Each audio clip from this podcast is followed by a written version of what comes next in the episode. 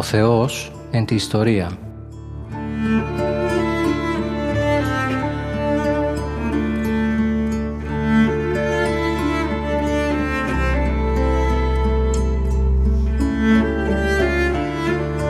Περιδιαβαίνοντας την Παλαιά Διαθήκη με τον Μητροπολίτη Γόρτινος και Μεγαλοπόλεως, Κύριο Ιερεμία.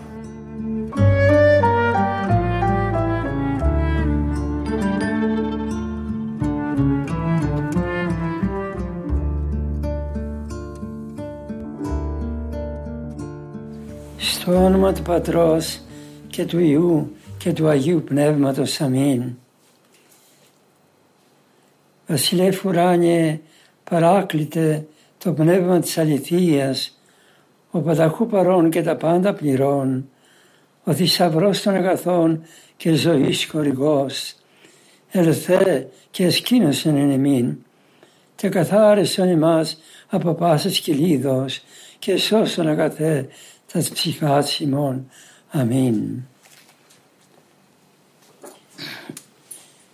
Αγαπητοί μου ακροτές, χαίρετε.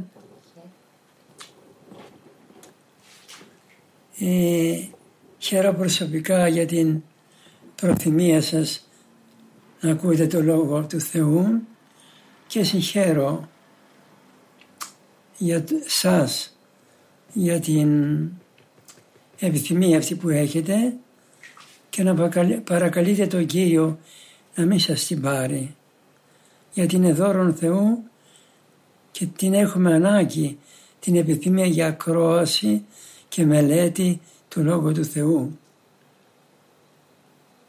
Όπως ε, όταν δεν τρώμε πέφτουν τα στοιχεία μας μέσα όπως μου έλεγαν προλίγο και ο άνθρωπος αδυνατίζει έτσι και όταν δεν τρώμε και δηλαδή δεν μελετούμε και δεν ακούμε θέλω να πω τον Λόγο του Θεού ο άνθρωπος αδυνατίζει πνευματικά. Ερμηνεύουμε την Παλαιά Διαθήκη και στην εκπομπή μας αυτή ερμηνεύουμε τη γένεση. Ναι, έχω γράψει πολλά υπομνήματα σχετικά με τη γένεση διότι σε κάθε υπόμνημα ημετέρων και ξένων βρίσκω κάτι το νέο και θέλω αυτό να το παρουσιάσω στο λόγο μου και να το, για να το χαρεί. Όπως και χαίρομαι κι εγώ όταν το μελετώ. Λοιπόν αγαπητοί μου, σας είπα στην προηγούμενη εκπομπή σχετικά με το γάμο, σχετικά με το θέμα πώς θα ήταν ο γάμος στον παράδεισο αν η πρωτόπλωση δεν, δεν έπιπτον. Και είπαμε ότι τώρα ο γάμος είναι μια σαρκικότητα και γι' αυτό η Εκκλησία κάνει μυστήριο πριν από το γάμο για να εξαγιάσει την καρδιά των ανθρώπων και η ένωση αυτή να είναι όσο είναι δυνατόν πιο πολύ αγνή. Αν είναι δυνατόν να γίνει παραδείσια γιατί στον παράδεισο η γένεση θα ήταν εντελώς καθαρή, δεν είχε, θα είχε τίποτε το μεμπτό αφού επαναλαμβάνω γιατί μου αρέσει το χωρίο επαναλαμβάνω το χωρίο, το λόγο του Αγίου Ιωάννου του Δαμασκηνού για τον για, τον, για τους γονείς της Παναγίας μας για τον Ιωακήμ και την Άννα και λέγει ο Άγιος ο Άννης ο Δαμασκηνός ότι το σπέρμα του Ιωακήμ που έπεσε από το σώμα του για να ρηφθεί στην Άννα και να γεννηθεί η Παναγία αυτό το σπέρμα το λέει Πανάμωμο γεννήθηκε η Παναγία από αυτό. Άρα λοιπόν μπορεί ο γάμος να είναι, να είναι καθαρός και να έχει καθαρότατο ε, σπέρμα, δηλαδή ένωση καθαρή, όπως θα ήταν και ο γάμος στον παράδεισο. Αυτή η ιδέα, για να μην κακολογηθώ εγώ, δεν είναι η δική μου, αλλά είναι ενός μεγάλου θεολόγου και κοιμημένου ήδη, ο οποίος έτσι έλεγε περί του γάμου, εάν δεν αμάρταναν οι πρωτόπλαστοι. Η Εκκλησία θέλει να τα κάνει τα πράγματα παραδείσια, τα πεπτοκότα. Και δια τούτου λοιπόν τα περνάει μέσα από την καθαρότατη μηχανή της, ας το πω έτσι, από την Εκκλησία, από τα Ιερά της Μυστήρια που έχουν το Άγιο Πνεύμα για να γίνουν επαναλαμβάνω παραδείσια για να γίνουν καθαρά όσο είναι δυνατόν ανάλογα με την καθαρότητα που διαθέτει ο άνθρωπος. Προχωράμε το θέμα παρακάτω. Αν ενθυμίστε παρακαλώ ελέγαμε ότι,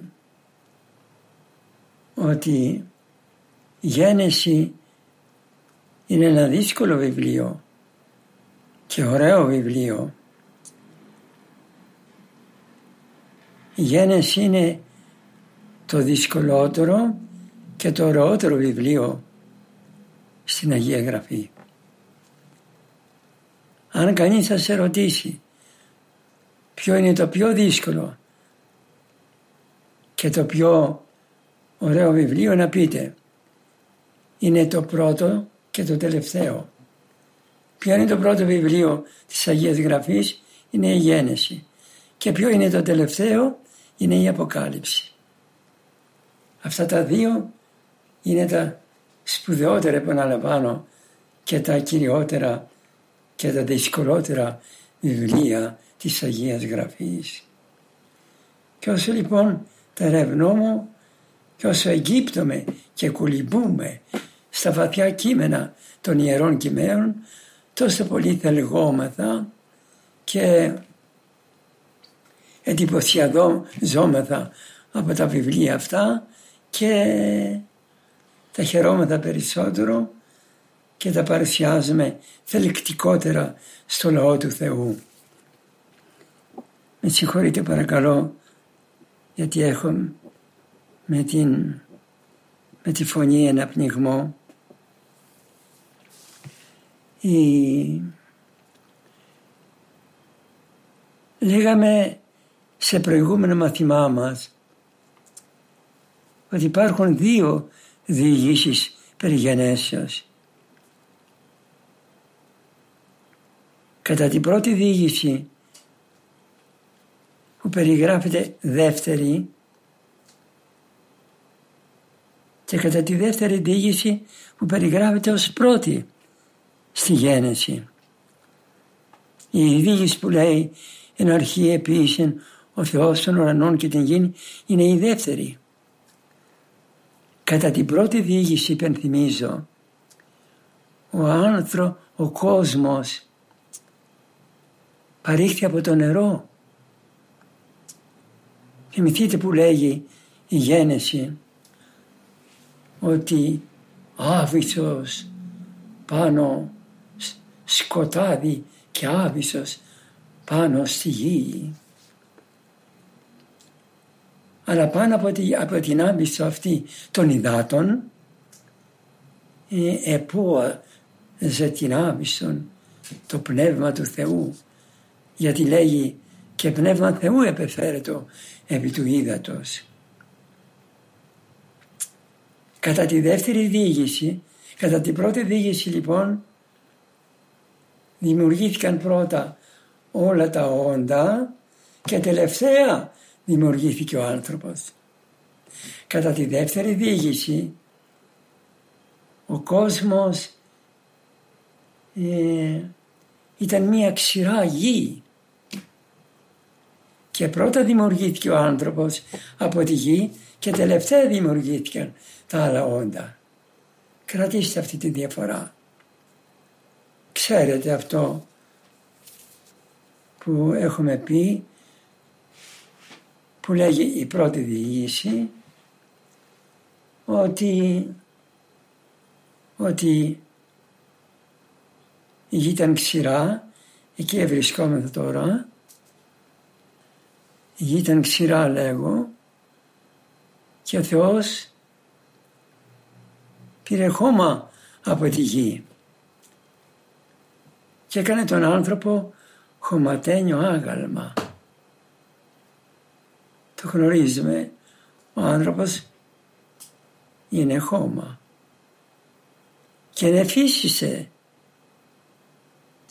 το, το χώμα αυτό και έγινε ο άνθρωπος το νεκρό χωματένιο άγαλμα έγινε, απέκτησε ψυχή, έγινε ζών ον.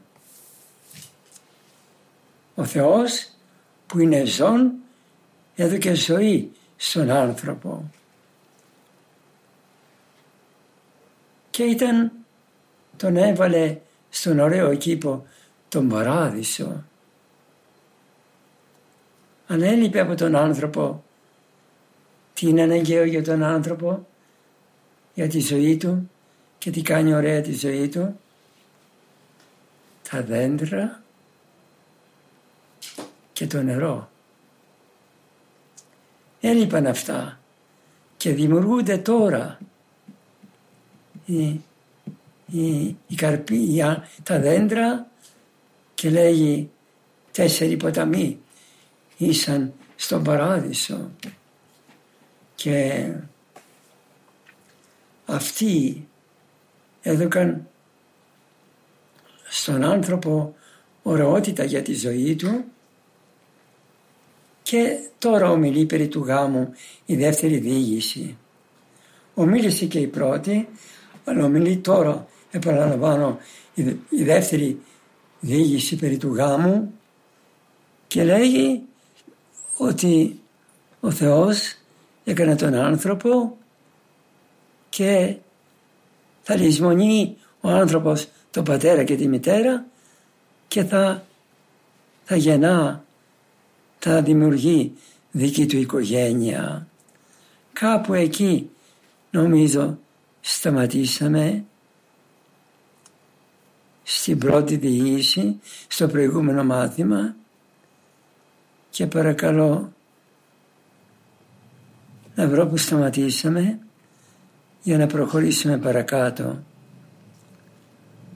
Παραλαμβάνω, θα γραφούν, γράφονται τα μαθήματα αυτά προτού να μεταδοθούν και ε, κάνετε προσευχή και γι' αυτό. Εύχομαι να τα χαρούμε γραπτά και να τα παραδώσουμε ερμηνευμένα στο Λόγο του Θεού. Γιατί δεν χρειάζεται μόνο να τα διηγούμε, αλλά χρειάζεται και να τα ερμηνεύουμε. Η Αγία Γραφή θέλει ερμηνεία. Λοιπόν αγαπητοί μου, και τοποθέτησε ο άνθρωπος, ο Θεός τον άνθρωπο στον παράδεισο. Λοιπόν, αλλά στον παράδεισο έγινε η πρώτη πράξη αμαρτίας. Θυμάστε που σας έλεγα ο Θεός ήθελε ο άνθρωπος από το κατοικόνα που τον έκανε να τον αναγάγει στο καθομοίωση και να γίνει όμοιος γι' αυτό γιατί πλαστήκαμε για την ομοιότητά μας με το Θεό. Αλλά εκεί ο άνθρωπος στον παράδεισο αμάρτησε. Για να το σκεφτούμε αυτό. Η πρώτη αμαρτία έγινε στον άνθρωπο. Άρα πόσο ωραίο το λέγει ο, ο Χρυσόστομος ότι ο Αδάμ στον παράδεισο ήταν και αμάρτησε. Και ο Ιώβ ήταν πάνω στην κοπριά και δόξαζε το Θεό. Άρα λοιπόν δεν είναι ο τόπος αλλά είναι η διάθεσή μας, η καρδιά μας να είναι στο Θεό. Ο Αδάμ, λέγει ο Χρυσόστομος, εν παραδείσο είναι και έπεσε. Και ο Ιώβ εν κοπρία είναι και ανέστη. Γι' αυτό να φοβάται κανείς όπου και να βρίσκεται μπορεί να και στο πιο καλό τόπο και σε ένα καλό μοναστήρι και σε παράδεισο ακόμη μπορεί να αμαρτήσει και να βρίσκεται σε ένα τόπο όπου είναι ακούγεται και πράτεται και διαπράτεται και λέγουν όλο περί αμαρτίας και η χάρη του Θεού να κρατήσει τον άνθρωπο αναμάρτητον. Λοιπόν, η πρώτη πράξη του ανθρώπου η αμαρτία είναι η ανυπακοή. Ο Θεός είπε στον άνθρωπο να μην φάγει από αυτό το δέντρο το δέντρο πιο γνώσεως του καλού και του κακού και όμως έφαγε. Πρέπει να υποθέσουμε ότι είχε γίνει πια η πτώση του διαβόλου. Δεν το λέγει διάβολο, δεν το λέγει σατανά, τον λέγει όφη. Θα μιλήσουμε περί αυτού παρακάτω. Θέλω τώρα να ζητήσω συγγνώμη από παλαιότερους ακροτάς μας που τους είχα πει θυμάμαι πριν από χρόνια. Τους είχα πει ξέρετε χριστιανοί μου γιατί αμάρτησε η Εύα; Γιατί βρέθηκε χωριστά από τον άντρα της. Ο Θεός της έδωκε τον άντρα να κάνει παρέα να συζητά για, για το Θεό και όμως η Εύα προτίμησε και έκανε διάλογο παρέα με το φίδι. Με, ναι, με το διάβολο. Και όμως λέγει εδώ στη νέα γέννηση που γράφω και, και παρατηρώ λέει εδώ όταν αμάρτησε η Εύα έδωκε τον επικοπερμένο καρπό στον άντρα της το όντι μεταυτής που ήταν μαζί της. Άρα και οι δυο αμάρτησαν και δεν μπορεί αυτό που λέγεται σήμερα ότι η Εύα τα, να τα φορτωθεί όλα, έτσι λένε μερικοί άντρες και αυτή τα φταίει όλα γιατί αυτή μου έδωσε τον απειγορευμένο καρπό και εσύ ήσουν κοντά της άντρα ε, και έδωκε στον άντρα το ό,τι μεταπτύσσει. Μπορούσε λοιπόν ο άντρα όταν είδε το χέρι της Εύας να απλώνεται και να κόβει τον πηγορευμένο καρπό και να το τρώει μπορούσε να της έδινε μια στο χέρι να μην έκανε αυτή τη ζημιά δεν το έκανε και συναμάρτησαν και οι δυο. Γι' αυτό και των δυο άνοιξαν τα μάτια συνάμα, συγχρόνως και οι δυο συνάμα απέκτησαν τη γνώση του καλού και του κακού. Ας προσέξουμε γιατί η τέχνη με την οποία ο πονηρότατος όφης έκανε τον άνθρωπο να αμαρτήσει ήταν με τέχνη. Όπως ενθυμούμε από ένα Ρώσο πατέρα μακαριστόν ήδη τον πατέρα Θανάσιο Γεύτσιτς που είπε ότι ο διάβολος πάτησε πολύ γερά για να κάνει τον άνθρωπο να αμαρτήσει. Δηλαδή, τι σημαίνει πάτησε πολύ γερά.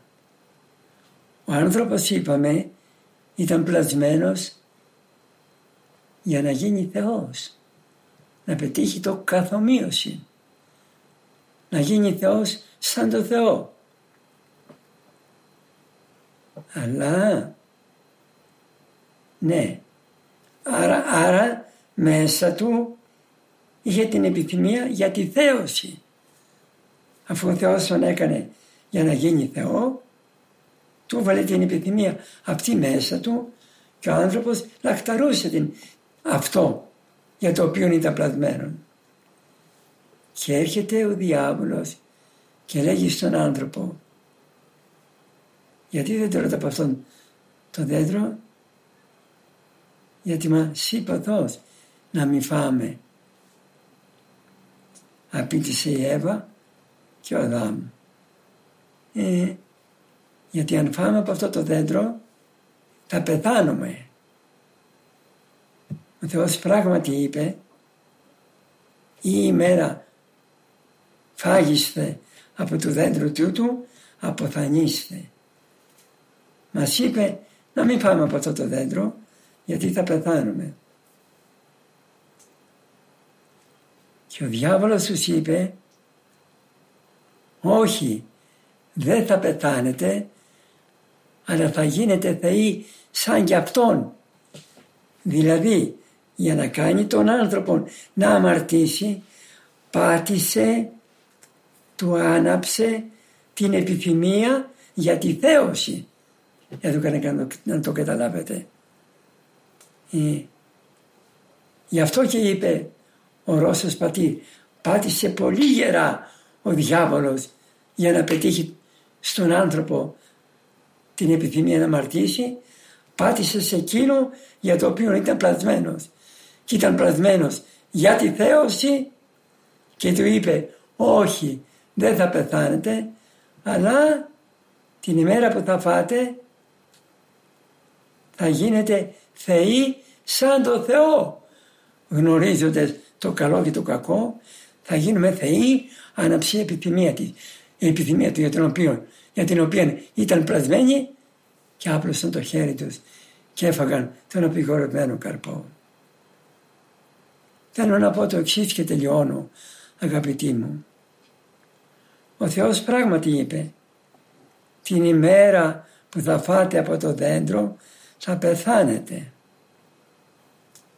Κι όμως ο άνθρωπος την ημέρα που έφαγε από το δέντρο δεν πέθανε αλλά πέθανε πολύ πολύ αργότερα. Τι συμβαίνει λοιπόν εδώ; Ο Θεός εψεύσει. Όχι, αλλά υπάρχουν δύο θάνατοι. Ο ένας θάνατος που χωρίζει το σώμα από την ψυχή και ο άλλος θάνατος που χωρίζει τον άνθρωπο από το Θεό. Ο πρώτο, ο θάνατος που χωρίζει τον άνθρωπο από το Θεό λέγεται πνευματικός. Ο άνθρωπος, ο, ο θάνατος που χωρίζει τον άνθρωπο, την ψυχή από το σώμα του ανθρώπου λέγεται σωματικός. Πραγματικά λοιπόν την ημέρα που ο άνθρωπος έφαγε από το δέντρο πέθανε πνευματικά, χωρίστηκε από το Θεό. Και μετά από μετά, αφού ο Θεός του έδωκε και άλλα μέσα να ανακαλέσει το κακό που έχει, έκανε και δεν τα μεταχειρίστηκε, δεν μετενόησε δηλαδή. Δηλαδή, τότε πέθανε και σωματικός. Σταματώ εδώ αγαπητοί μου ακροατές και θα συνεχίσουμε στο επόμενο μαθημά μας. Ευχαριστώ που με ακούσατε. Η Κυρία Θεοτόκος να ευλογεί και να αγιάζει όλους μας. Αμήν.